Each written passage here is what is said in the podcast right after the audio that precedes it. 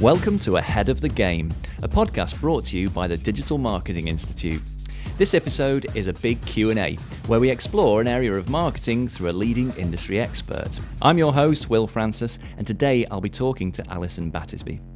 She's the founder of Avocado Social, a social media training and consultancy firm working with a range of brands to build more meaningful relationships with their audiences and drive business growth through social media channels. Alison has experience working with the key players in a number of sectors, and today we're going to specifically talk about fostering social media communities around our brand. Alison, welcome to the podcast. Hi there. Thank you very much for having me. Okay, my first question for you is quite simply that in my experience, community is one of the most overused words in social media and mostly not used particularly accurately. Can you really build a community around a corporate brand? Absolutely. I'm a true believer in building valuable social media communities.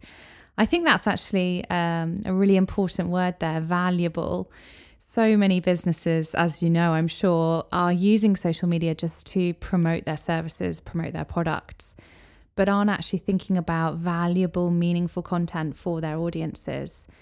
So, when you are building a community, you have to think about that give a bit, take a bit attitude. And so I would say the key thing corporate brands need to think about is what they could offer their customers that's valuable. Maybe that's useful content, perhaps it's discounts or exclusives and offers. And rather than just pushing out your message all the time, you need to be thinking about how to reward that audience member for being part of your community. But but in in my experience, that's the the great rewiring that a lot of marketers have to do is go from wanting to push their promotional stuff out there and switch to actually making it about the audience and mm. asking themselves is this genuinely is this objectively useful or entertaining so it's useful like yeah it's a discount code or a some how to do something or it's just entertaining um so that's true but what what else happens what, what else have you seen happen when people successfully build like a genuine community around mm. a brand? I think one of the most interesting things I've seen happen is where a brand can create really positive affinity to their brand by, like you say, creating entertaining content. So their customers are often coming back to the community just to get that extra fix of exciting or humorous content.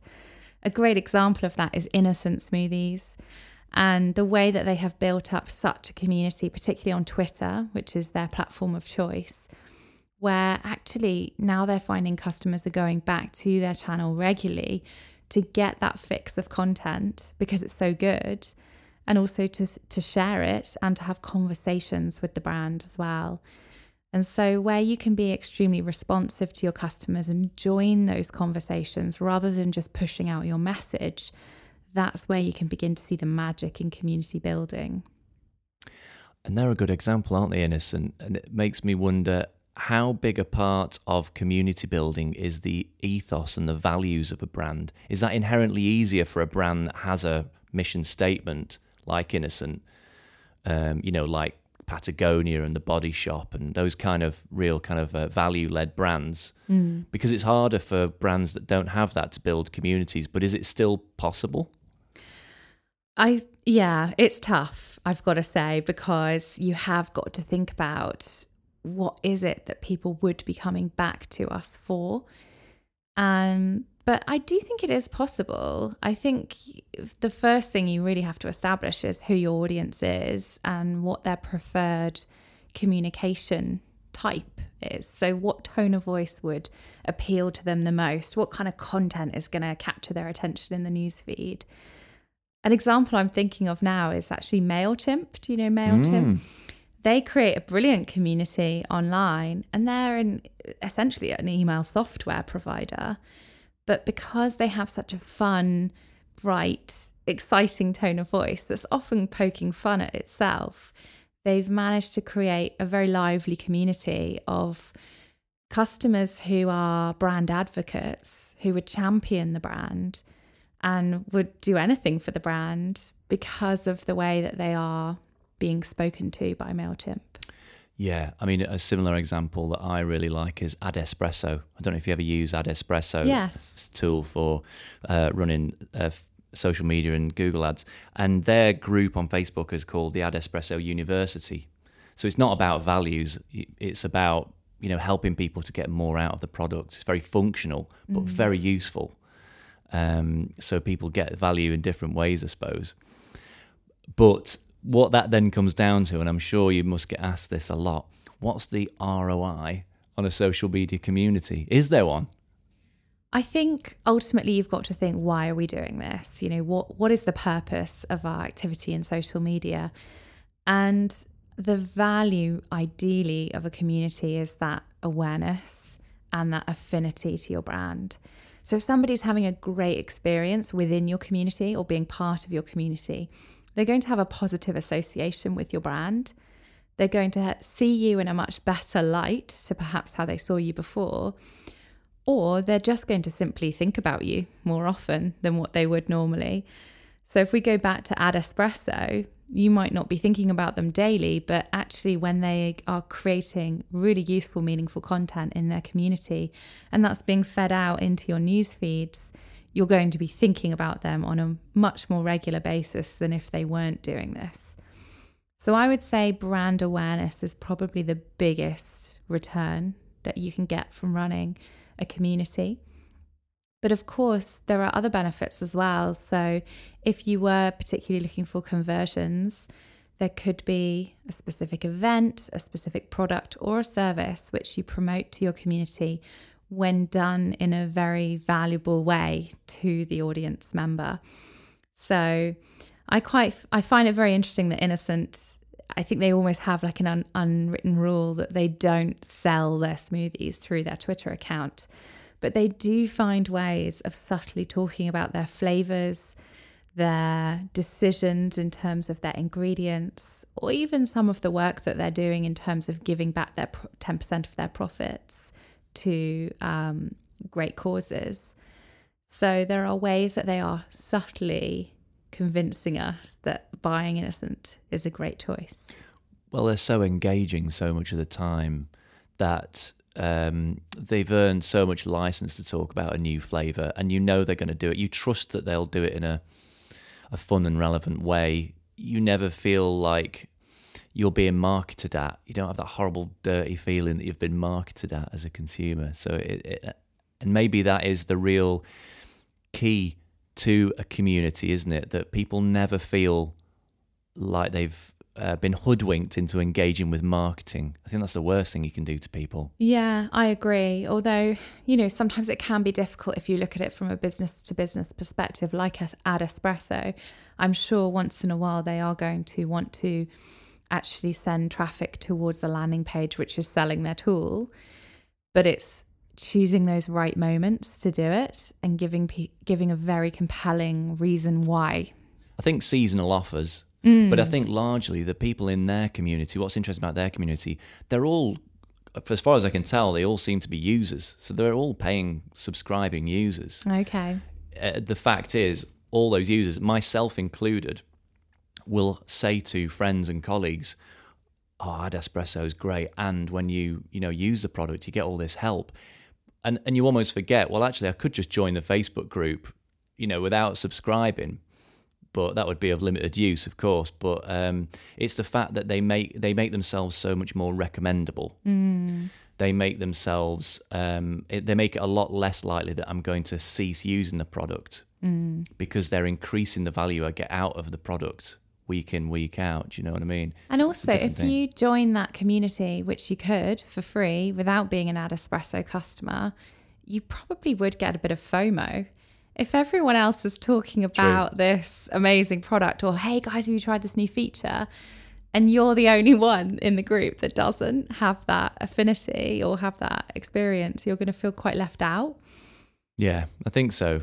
um, and obviously that content will bleed out to beyond the group because people like and share it and comment you know mm. uh, engage with it in various ways but they've yeah they've certainly done a really good job of that um, So, you know, we've seen lots of different approaches from brands in creating communities, and sometimes the unexpected can happen in these places.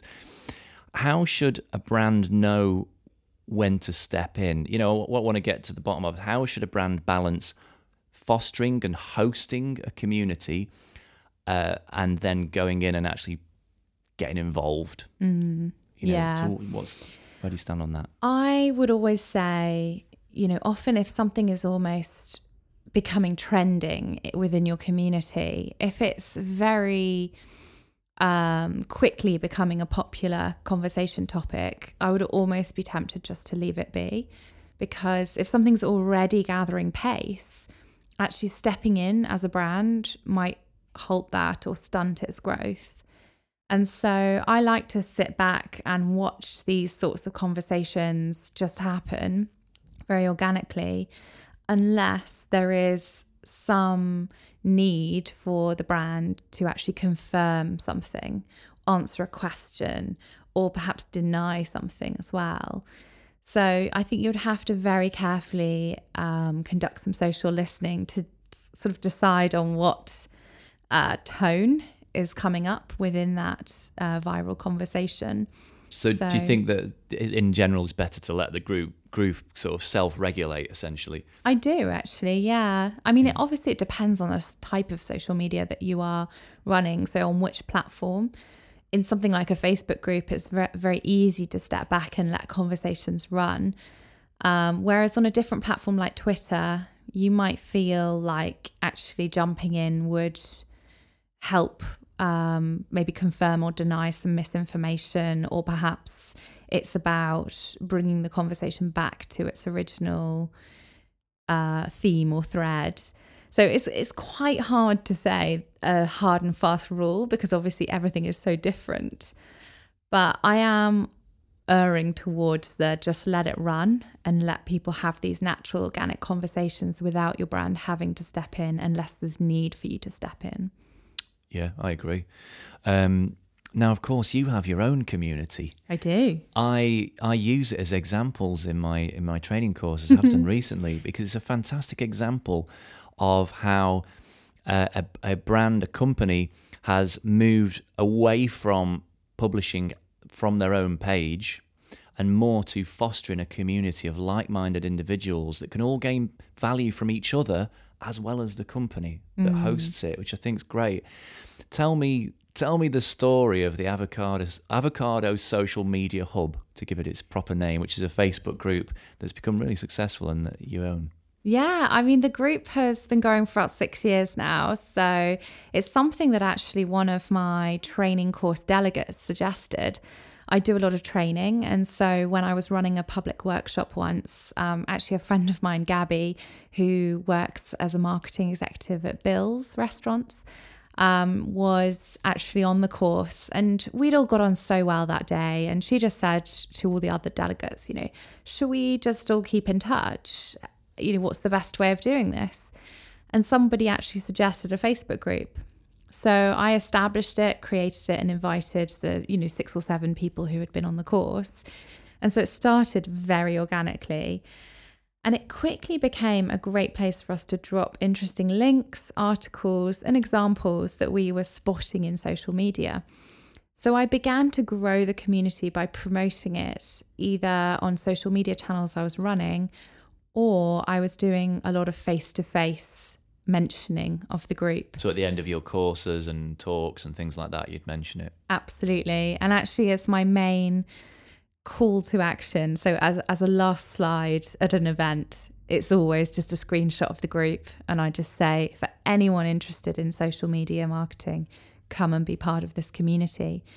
What do you tell them they'll get out of it? Just out of interest. help, help and advice, uh, feedback, support, and just to chat with other social media geeks as well. You know, we do get quite interested by problem solving or getting to the bottom of why a brand has made a certain decision as well.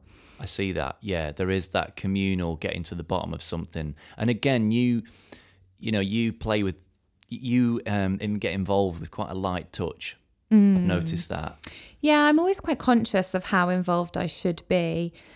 it can be quite tempting, you know, when somebody has asked a question to just go through and answer all the questions in the thread. Not to say that I would be able to answer them all properly, but I could at least, you know, give someone a hint or say what's worked for me. But sometimes I do restrict myself and I think, no, actually, I'm just going to let the community answer that one and not get involved because actually, I think it's good for the community not to see my name come up on every single post and thread because then it almost feels like I'm controlling the community. And it makes it more clear that you're perhaps trying to promote yourself through the community and that there might people might suspect that there are ulterior motives for you hosting it, I think. Um, and but do you think if if people out there are thinking of setting up their own Facebook groups specifically around a company, do you ever get the license to promote in those groups?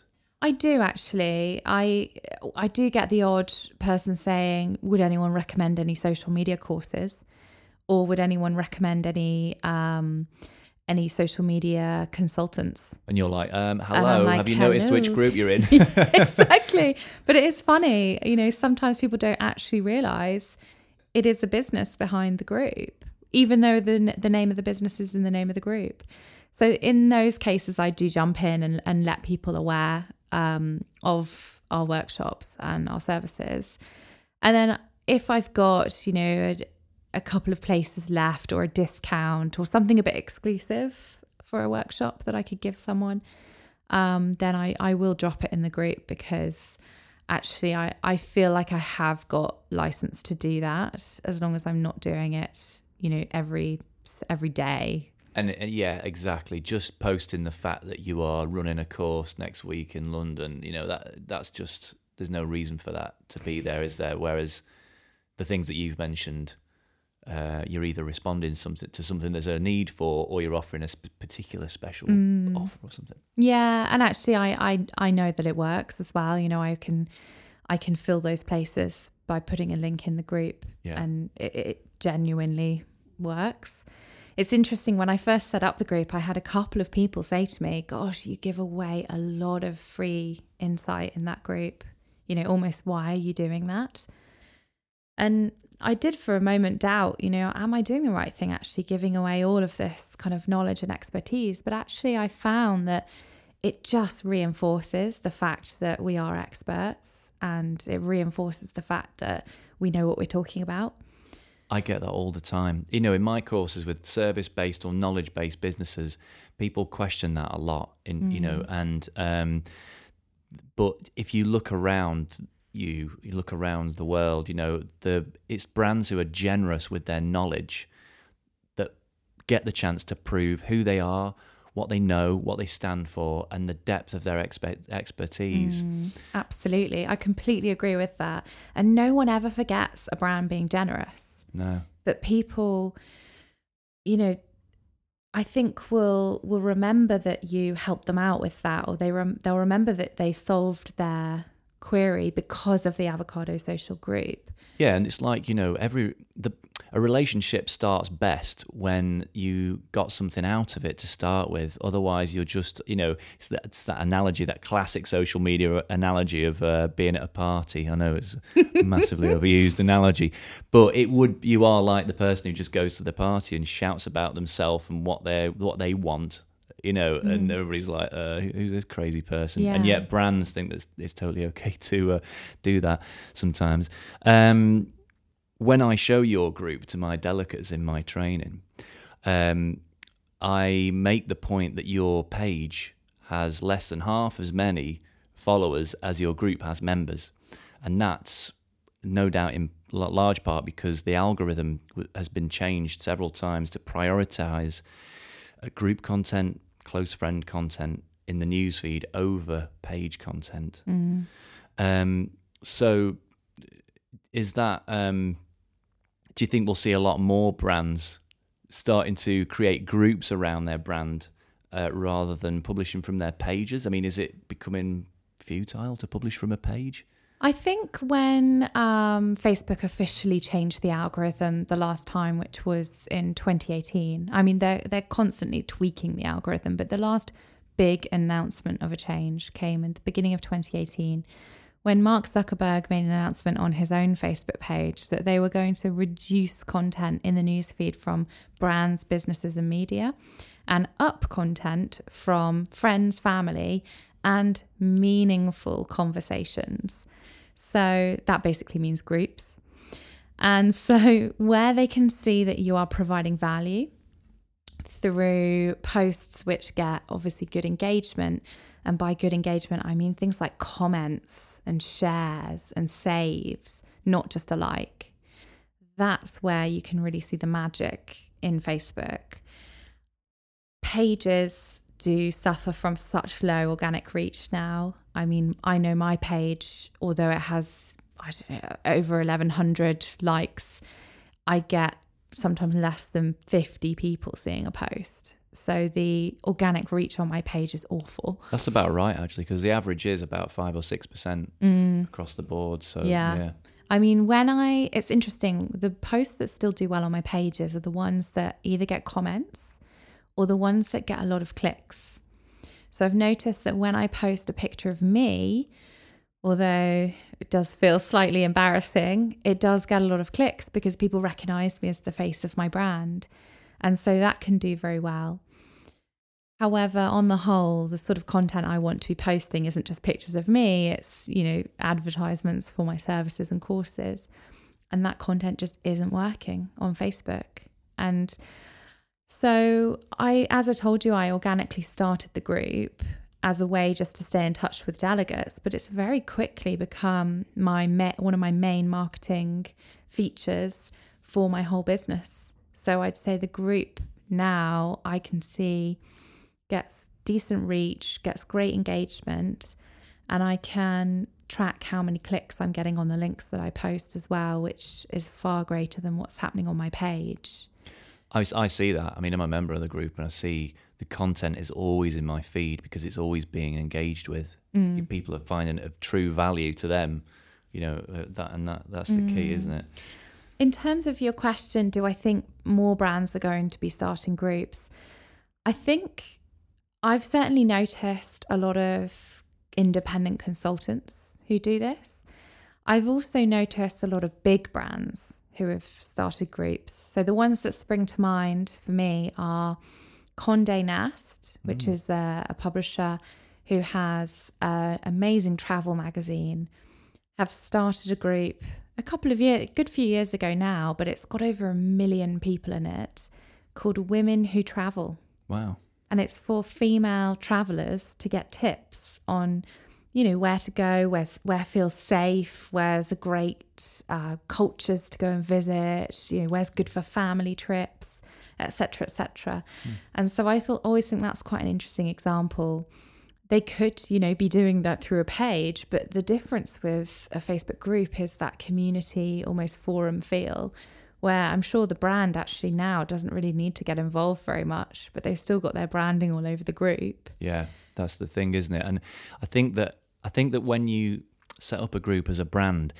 it kind of um, makes you behave differently. In fact, it makes you behave more like we probably should have done when we started those pages. Yeah. But we misbehaved and we abused it, you know, and we just pushed out content about ourselves. And what we probably should have done 10 years ago was foster communities of like-minded individuals. Mm. But it's only now starting groups for our brands we realise that's our that was our role, and that was always really our role. Yeah. No one no one ever signs up to a feed of marketing. People sign up to people use social media to connect with people. Absolutely. And that's actually something that Facebook did some research around why groups were performing so well on the platform. And they found that actually it was that feeling of togetherness once you join a group. You suddenly feel this affinity to the other people in the group. You feel like you're part of a club. Yeah. And that then encourages you to engage more. Whereas on a page, because it's almost like out there and public and is like a notice board. Yeah. Yeah. If you wrote a comment on a notice board, you're feel, feeling very exposed and you don't feel part of something. Whereas it's different when you're actually in a room having a conversation with a bunch of people because you feel like you're contributing and you're giving and taking from this community. Mm. And so I think that's one of the really clever, almost psychological ways that Facebook has built groups to essentially be more engaging. And so I think having that element of asking somebody to join a group almost makes them commit to engaging more. Yeah, I agree. It's it's funny, isn't it? It's such a subtle difference. It's still just content in news feeds, Mm-hmm. structured in the same way, but there's that just slight difference in the way it's framed and how you how you come to it. You know, Absolutely. what other platforms outside of Facebook, which is a really great platform for community building, what what other platforms do you think are really good for building a community around a brand? Mm. Well, I'm sure this is one that I've been kind of asking about recently in terms of LinkedIn. The LinkedIn groups were definitely a big thing before Facebook groups. Yeah, they were. And a lot of corporate brands were using them to either bring together people, like minded people within different industries, within same industries, and also groups of employees. But actually, groups on LinkedIn became very spammy places. They're full of sales representatives and biz dev people. And so, very quickly, everyone became quite annoyed by groups on LinkedIn. And I speak to people now, and I don't really know anyone that uses a LinkedIn group. However, since Microsoft bought LinkedIn, we've seen a lot of changes on the platform. I mean, they incorporated live video, they've launched events, um, they're making tweaks and changes to personal profiles at the moment. I think they're going to relaunch groups pretty soon Mm. because it is such a great opportunity, right? Having a more corporate, professional version You'd think of so. groups. So I think that will certainly be one to watch. I mean, I did recently post something in a group for the first time I'd done it for a long time, and I got more engagement on that than I've got on my, you know, my normal feed posts. Interesting. Um, and it was in that group that I think we're all a member of. It's like I think it's just called like the Digital Marketing Professionals Group or something like that. But I've noticed that almost everyone I look at in marketing is a member of this group, and um, yeah, I, I, that did strike me. I thought, hmm, okay, the, the the algorithm is favouring group content, but it is a neglected feature. Uh, because we've, like you say, we've all got sick of it. We all don't really regard it as a val- uh, as a valuable feature, really. So who knows? That's something to look out for. I think so. I think, I mean, I'm sure there are some businesses out there that are still using groups and probably using them successfully. I'd say in local, on local and, and very industry specific or micro levels, I'm sure there are groups out there, but those big groups that a lot of us have encountered are just they just became very spammy, yeah, didn't they? yeah, So I think LinkedIn will probably be working on cleaning those up. The other, well, there's a couple of other sort of communities that I would suggest looking into. The first is actually just hashtag communities. So on both Instagram and Twitter, there are a number of different hashtags relating to specific communities. So whether that's a certain job title you have, whether it's maybe a hobby or an interest, maybe it's something to do with your local community, like your postcode, you'll find that there are people hanging out on those hashtags. Uh, so, one that springs to mind for me, which is um, extremely business to business, is I used to run the social media accounts for a project management consultancy. And I discovered a hashtag PMOT, which was project managers on Twitter. no way. And so this hashtag used to work very successfully at getting our content out to exactly the right people. And we used to start conversations on that hashtag and engage with other project managers. So I would definitely suggest having a good old search around both Instagram and Twitter and seeing what hashtags come up. Absolutely, that's fascinating. I think that definitely again works with uh, at the niche level. Mm. You know, I see that on Instagram as well. I mean, yes, there are communities around things like photography and the broader topics, but it's when you get into that niche level. Yeah. Yeah. Um, like um oh, there's a great hashtag which I follow to discover influencers. So it's called Discover Under 10K. oh, and yeah. it's great for finding influencers who have less than 10,000 followers.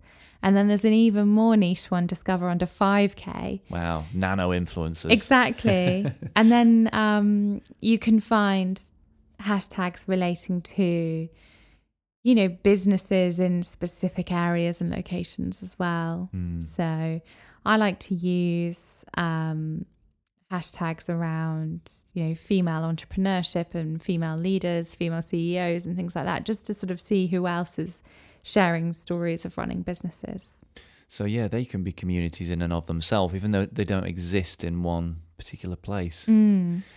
Um, can you create a community on some of the newer platforms? Can you, you know, can you create a community on TikTok? Do you know what? I could imagine that you could through a hashtag because TikTok, the content is organized based on hashtags. So I'm sure there are some TikTok specific communities. I haven't investigated them much yet. I'm very much in the early days of my TikTok investigations. But here's an interesting one WhatsApp, you could certainly create a community. In fact, there was a brilliant story of Greggs, the Bakery No creating a VIP WhatsApp group for their top fans and delivering deals and offers and exclusives to them in a WhatsApp group format. I love that. That's such a good idea. That reminds me of you know the beauty brand Glossier. Mm. Glossier, fantastic like modern brand success story.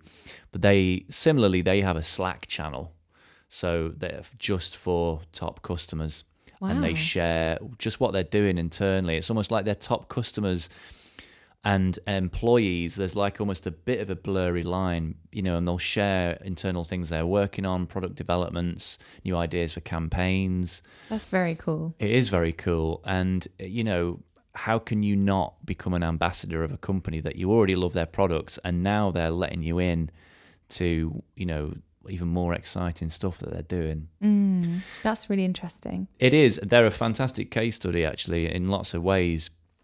Um, but I suppose that leads me on to think about about you know about employees. You know, to what extent, if if you have a community around a big uh, brand like Condé Nast, do you think employees can can get involved with that, or are they best to steer clear? I absolutely do think employees could be involved in the wider community, but I think there does need to be some level of policy or training so the employee actually knows what's expected of them and maybe how far that they could go in terms of involving themselves in conversations.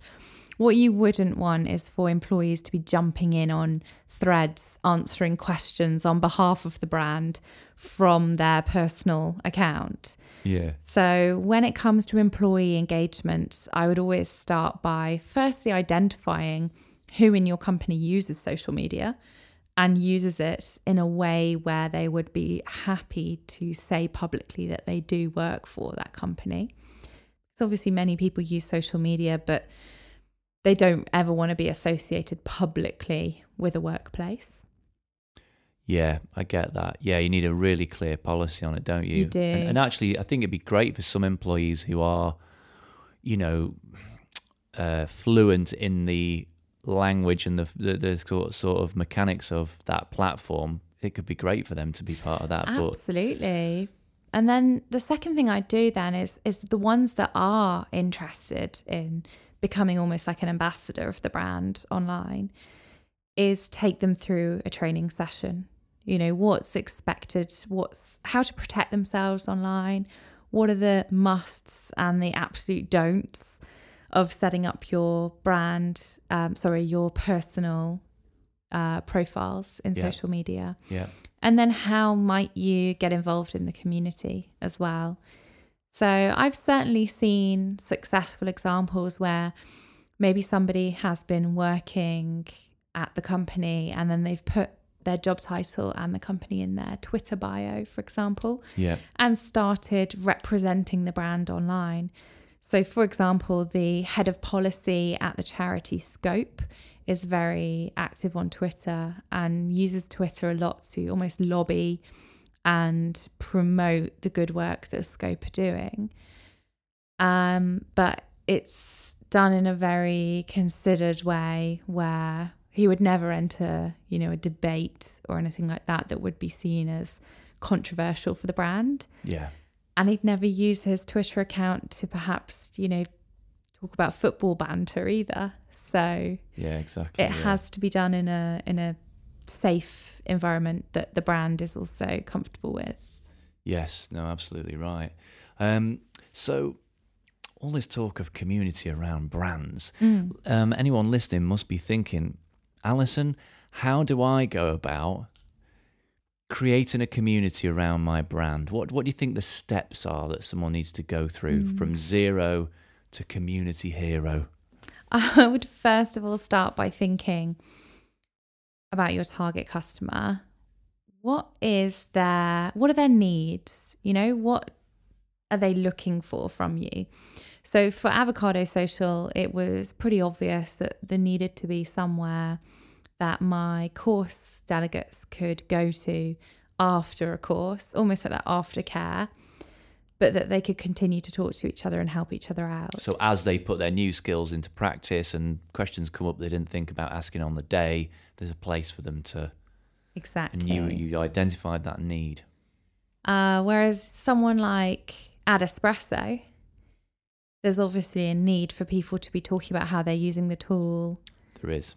how they're quite versatile. There's lots of different ways you could use it. You know, it's Mm. it's not a, a linear path to just you know using it. There's you could use it in so many different ways. So yeah, you're right. There's a need for people to hear what other marketers are doing and how best to use it. absolutely. So you identify that need, an informational or an entertainment need. It could be entertainment for sure. Um, on behalf of your audience, and a bit, maybe a bit of an idea of who they are Yes. and where they spend their time. Which is their preferred social media platform. Yeah. Yeah. It's interesting. If you take that back to someone like Innocent, they like to talk a lot about current trends. So when you look at Innocent's marketing or they you look at their Twitter feed, they'll be talking about awareness events, you know, what's going on in the sort of day to day world of people living in the UK. That could be anything from the London Marathon to Pancake Day to um, What's on TV? what's on telly, the Yeah. Great British Bake Off or, or whatever. So they're they're very kind of cultural. And so Twitter for them works extremely well because Twitter is all about what's happening right now. And it's the place where people go to talk about current trends and news. So for Innocent, Twitter just seems perfect. yeah. And using things like hashtags can help to carry their humorous content even further. True, it wouldn't work the same on Instagram, for instance. Would no, it, or Facebook. yeah, even though you know they have an Instagram and they have a Facebook, it's. Twitter that works best for them. So, yeah, I think you really have to understand what the objective you have is and your your audience's need, what you're kind of delivering to them.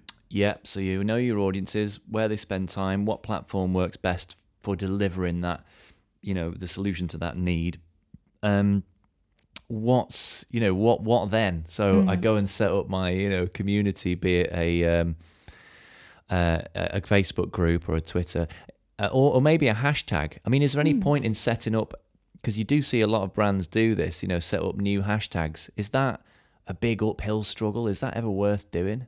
I think if you can create a hashtag which isn't just the name of your brand, Of course. that actually has a brilliant way of bringing people together for a specific reason, whether that's to talk about their job role yeah. or to um, identify with other people who are going through the same things as them, then I think it can work very, very well.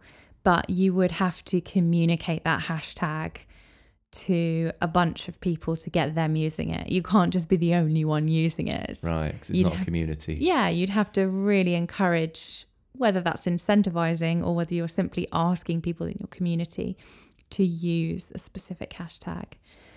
I would say when it comes to the setup, think carefully about the branding of that channel. If you go too far branded, you might put people off joining. Mm. So if you look at some brands out there, Peloton, for example, has a Facebook group which has about 44,000 people in it, I believe, where they talk about their gym equipment and how best to use it, you know, exclusives, offers, etc. is heavily branded. So you do almost know if you're going to join that community, you either have to be a customer or have to be planning to be a customer. Yeah. So I think carefully about that branding. It's a clear marketing channel, isn't it? I Mm, think it that's is. You're entering a marketing channel, like entering a showroom or a store. Mhm. Um, and I suppose so. So someone has to think about whether they want to do that because there's not right or wrong, but I, I like it's going to work better for some brands. I mean, Peloton is a new and very hyped brand. Mhm. I think they can get away with it being a marketing channel and like the physical showrooms they've got.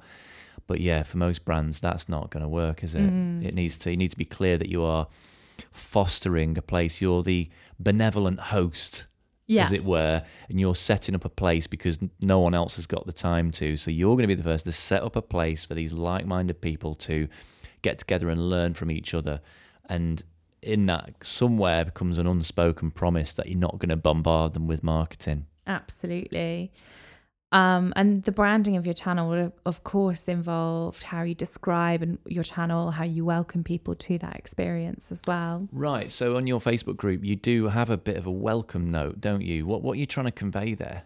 I do. I have um, both a questionnaire that people have to fill in when they join the group. So, Facebook, I think, is the only channel that allows you to do this, where you can have almost a, a pre questionnaire, um, which could be, I think, three questions. And so, I like to ask people how they heard about the group, um, which is useful for my you know, for my own knowledge of was it from that event or have people been talking about it? I like it. Always capturing market research Yeah. data. Yeah. You know, sometimes it's really interesting. You'll find that someone else has been talking about the group in another group, hmm. and you get 10 new requests coming from another existing Facebook group just because someone mentioned our one. Or perhaps someone has spoken about it in the office or something like that. So that's quite useful. Yeah. Um, and then I always like to ask people what their kind of biggest um, area of need is in terms of what they're looking for help with. That's very, very useful That is. because I can then spot and identify maybe content ideas. So if people are saying, oh, I'm just struggling with Facebook ads or I don't know how to grow my followers, those are sort of key topics I can hone in on. Um, I do have a welcome message as well at the top of the Facebook page, and that's just a place to sort of set the scene and allow people to know what the main aims of the being a member of the group are. A few house rules. Couple of house rules. I mean, the only rules I have really is the obvious ones, you know, not being abusive, No spamming.